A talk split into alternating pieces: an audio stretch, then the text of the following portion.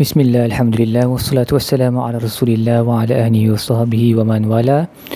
InsyaAllah dalam Tadabbur kali ini kita akan membincangkan uh, beberapa poin daripada muka surat tiga puluh lima, surah Al-Baqarah ayat dua ratus dua puluh hingga ayat dua ratus dua puluh empat. Baik, bagi ayat Fid-dunya wal-akhirah wa yas'alunaka'anil yatama Qul islahullahum khair wa in tukhalituhum fa ikhwanukum wallahu ya'lamul mufsida minal muslih. Ayat ni diturunkan berkenaan orang yatim dan bagaimana kadang-kadang ia sukar kalau anak yatim itu di bawah jagaan kita, sukar untuk uh, hartanya tidak bercampur dengan harta kita. Uh, maka Allah membenarkan perkara itu, berkata mereka adalah saudara kamu, jadi tak apa kalau bercampur, tapi tapi pastikan dengan niat yang betul dan dengan hati-hati agar de, apabila bercampur tu tak ada sampai kita termakan lebih daripada apa yang perlu daripada uh, harta mereka. Uh, bahkan apa yang digalakkan adalah mengambil harta mereka dengan bersama dengan harta kita untuk melakukan investment, contohnya apa-apa pelaburan untuk menambahkan harta mereka, itu tak apa. Uh, jadi um, apa ayat ni dia punya prinsip sama dengan prinsip-prinsip lain tentang harta lah, untuk memastikan yang kita tidak mengambil harta orang lain dengan cara yang batil. Uh, terutamanya anak yatim ni lah, sebab mereka tak ada kuasa untuk menjaga harta mereka, jadi kita kena hati-hati apabila uh, di apa diberi um, tugas ataupun tanggungjawab untuk menjaga harta anak yatim. Kalau kita tak perlu ambil, jangan ambil, dan kalau perlu dan ada terpaksa berlaku percampuran, maka itu satu benda yang dibenarkan untuk mengangkat haraj, untuk mengangkat kesusahan. Kalau Allah tak bagi langsung harta tu bercampur, secara dia susah bagi uh, si penjaga anak yatim tu untuk menjaganya, sebab takut mungkin kadang-kadang bila nak ambil sedikit, nak nak nak keluar, nak beli apa-apa ke, kena asing-asing dan sebagainya, dia menyukarkan. Jadi agama kita bukan agama yang menyukarkan, boleh, tetapi pastikan uh, niat kita tu niat muslim lah untuk kebaikan anak yatim tu, bukan kita campur-campur supaya tujuannya atas tujuan campuran tu sukar nak apa nak separate, kita campur dan akhirnya kita ambil uh, bahagian mereka, itu tidak dibenarkan lah. Dan uh, ini, ini walaupun kalau manusia tak tahu, Allah tahu, jadi kita kena hati-hati. Seterusnya bagi ayat um, uh, wala tankihu l musyrikati hatta yu'min wal amatu mu'minatun khairum min musyrikatin walau a'jabatkum walatunkihu l musyrikin hatta yu'minu. Ayat ini berkaitan dengan berkahwin dengan orang yang musyrikin, lelaki ataupun perempuan. Allah tidak membenarkannya. Uh, Imam Al-Lucy berkata, um, tujuan atau objektif ayat ini adalah supaya orang beriman dia wajib berhati-hati uh, terhadap apa-apa yang boleh memudaratkan hari akhiratnya, dan dia tidak patut berlegar-legar dekat dengan uh, api lah. Maksudnya seperti apa kita tengok um, insek kan, serangga yang terbang ni kadang-kadang dia berlegar-legar di sekeliling lampu kan, uh, so kita jangan macam tu lah, berlegar-legar di keliling bara api yang dibawa oleh apa-apa yang uh, yang disebabkan oleh apa-apa yang boleh memudaratkan akhirat kita. Dalam kes ni kahwin dengan um, orang yang musyrikun kerana mereka ada uh, harta ke ataupun kecantikan ke, uh, dan dia lebih luas daripada itulah, apa-apa situasi ataupun orang yang boleh menyebabkan kita, walaupun dia, dia dari segi kebarangkalian sahaja, dia bukan confirm kan, dia ada likely, ada possibility untuk perkara tu berlaku, dia membawa kita ke neraka, maka kita wajib berhati-hati kerana nafsu dan syaitan itu sentiasa uh, membantu satu sama lain untuk membawa orang kepada api neraka. Jadi uh, kita kena clear lah, vision kita kena clear, jangan semata-mata kerana orang tu cantik ataupun harta dia banyak nak ikut nafsu kita, kita kahwin, sedangkan um, kepercayaan orang tu boleh membawa kita ke neraka kalau kita tak jaga dengan baik. Dan memang benda tu haram lah. Dia lain dengan ahli kitab. Ahli kitab sebahagian ulama membenarkan, uh, menurut ayat Al-Quran juga dibenarkan untuk berkahwin dengan ahli kitab, lelaki dia, dia, lelaki lah yang dibenarkan, perempuan tak boleh, uh, tapi itu pun ada syarat-syarat yang agak ketat juga. Seterusnya uh, ya, bagi ayat innallahu yuhibbut tawabin wa yuhibbul mutatahhirin, Allah suka kepada orang yang sentiasa bertaubat dan mereka yang menjaga kebersihan.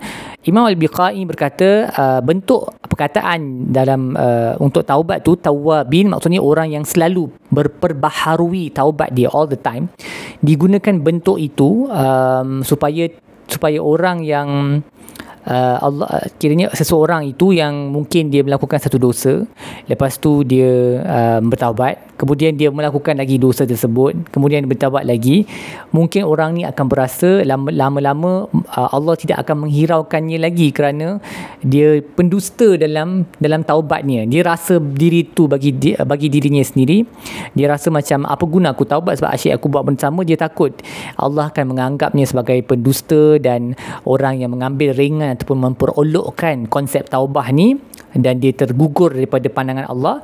Maka untuk mengelakkan seseorang itu berasa demikian, Uh, bentuk yang digunakan dalam uh, ayat ini adalah tawabin, mereka yang sentiasa perbaharui taubat. Maksudnya Allah suka, tak kisahlah kita buat dosa banyak kali pun, Allah tetap suka kalau kita perbaharui taubat kita each time kita jatuh ke dalam dosa tersebut. Uh, itu yang sebaiknya, uh, dan tidaklah Allah uh, benci ataupun menganggap kita sebagai pendusta kalau kita melakukan sedemikian. Kemudian bagi ayat wala taj'alullaha 'urdatan liaymanikum, uh, ayat tersebut terdapat dua pemahaman. Yang pertama adalah menurut Imam Al-Qurtubi, maksud dia adalah uh, jangan perbanyakkan bersumpah demi Allah. Okey, demi Allah aku akan buat ini, demi Allah aku akan buat itu. Um, sebab kalau kita asyik duk demi Allah, demi Allah ataupun wallahi aku bersempah demi Allah, dia mengurangkan uh, kebesaran Tuhan tu dalam hati kita. Kita anggap benda tu jadi remeh. Walaupun kita berniat untuk melakukan perkara yang baik kan. Oh, aku sumpahlah aku demi Allah aku akan tolong kau dalam urusan ni sampai kau berjaya.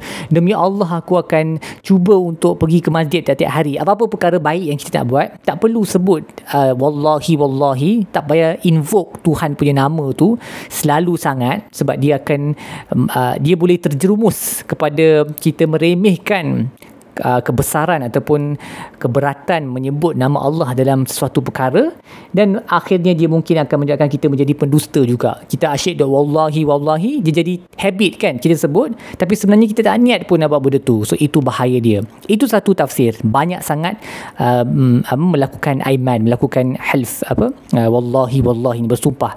Lagi satu uh, tafsir daripada ayat ni adalah jangan jadikan uh, janganlah kamu bersumpah untuk tidak melakukan kebaikan. So um, contohnya contohnya dalam kes Abu Bakar bila apabila uh, anaknya Saidatina Aisyah telah di difitnah, uh, ada sekumpulan orang Muslim yang telah uh, bergosip tentang hal itu, dan antara mereka adalah Mistah. Mistah ni adalah anak buah Abu Bakar yang miskin. Selama ni Abu Bakar memang memberinya infak harta kerana kemiskinannya, tapi sebab bila dia dapat tahu yang Mistah ni antara orang yang Uh, bukan memulakan fitnah tu tapi terlibat dalam dia punya penyebaran gosip tu, Abu Bakar bersumpah yang dia takkan dah bagi infak kepada Mistah ni. Jadi ayat ni uh, ayat ni um, dia punya dia bukan diturunkan sebab itu khususnya, tetapi dia punya aplikasi dia dalam konteks macam itulah. Jangan bersumpah yang kita tak nak uh, melakukan benda yang baik, atau contohnya kita bergaduh dengan ahli keluarga ke ataupun dengan kawan. Okey, aku aku bersumpah mulai hari ini aku tak nak dah uh, ziarah orang tu, aku tak nak dah bagi salam ke orang ni. So ini yang ditegah oleh Allah dalam ayat ni. Dua-dua pemahaman ini pemahaman pemahaman yang berbeza, tetapi boleh difahamilah daripada perkataan-perkataan dalam ayat ini. Jangan bersumpah untuk jangan banyak bersumpah untuk melakukan kebaikan, dan uh, jangan jangan bersumpah uh, untuk tidak melakukan uh, kebaikan. So itu tak patutlah, kita kena uh, leraikan aiman tu, nazar tu, dan lakukanlah kebaikan. Sebab kebaikan tu dia tak dia tak boleh kita pilih untuk tak buat. Dia tak boleh kita bersumpah tak tak buat kebaikan tu. Kebaikan kebaikan tu memang kita kena sentiasa buat. Baik, jadi apa yang kita boleh belajar daripada muka surat ini? Yang pertamanya, um, bertanya kepada orang yang yang pandai, yang arif dalam hal hukum, uh, hal hukum hakam agama, Uh, supaya kita boleh menjaga hukum hakam tersebut adalah sifat orang yang muttaqin, yang muflihin, seperti mana uh, para sahabat selalu bertanya kepada Nabi. Macam dalam kes ni, wa yas'alunaka'anil yatama wa yas'alunaka'anil mahid, mereka bertanya kepada kamu tentang anak yatim, mereka bertanya kepada kamu tentang orang yang perempuan wanita yang berada dalam keadaan haid. So mereka nak pertanyaan mereka tu uh, menunjukkannya mereka ambil ihtimam lah tentang perkara-perkara ni, dan ini ada satu sifat yang terpuji. Tanya kepada orang-orang yang arif tentang hal tersebut.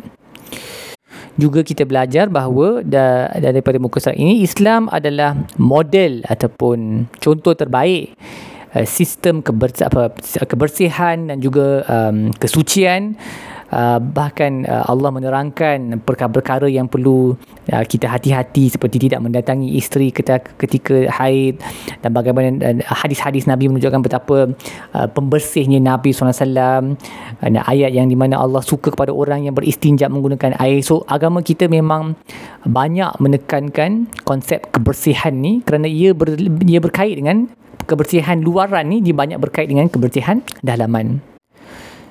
Jadi apa yang kita boleh aplikasi pula, yang pertama, uh, muliakanlah anak yatim, okay, ataupun bergegaslah untuk uh, menjaganya, sama ada kita mengambil mereka sebagai anak-anak uh, angkat ataupun kita uh, memberi uh, donation, uh, apa bantuan kewangan kepada mana-mana pusat penjagaan anak yatim dan sebagainya, um, kerana mereka adalah golongan yang sangat berhajat kepada bantuan. Seterusnya, uh, ingatlah bahawa dalam setiap uh, komuniti itu akan ada mereka yang memanggil kepada kebaikan dan mereka yang memanggil kepada kejahatan. So, ulaika yad'una ilan nar wallahu yad'u ilal jannati wal maghfirati biizni. Maka pilihlah orang yang akan membawa kita, yang sentiasa memanggil kepada Allah dan kebahagiaan di dunia dan akhirat, um, dan uh, jauhilah mereka yang uh, memanggil kepada hari apa ke, kemusnahan daripada hari pada hari akhirat. Dan bantulah orang yang melakukan kebaikan ni, bantu mereka dari segi kewangan ke ataupun berdoa untuk mereka. Dan akhir sekali, uh, demi apa mengaplikasi atau mengambil berkat daripada ayat, mengikut apa yang diajar oleh ayat, innallahu yuhibbut tawabin wa yuhibbul wa yuhibbul mutatahhirin, uh, perbaharui perbaharuilah wuduk setiap kali uh, mahu solat, walaupun kita memang masih berada dalam keadaan wuduk. Dan ini adalah sunnah yang bagus diikuti juga. Baik, setakat itu sajalah tadabbur pada hari ini. Semoga bermanfaat. InsyaAllah kita akan sambung dalam episod-episod yang seterusnya. Wassallallahu ala sayyidina Muhammad wa ala alihi wa sahbihi wasallam. Alhamdulillahi rabbil alamin.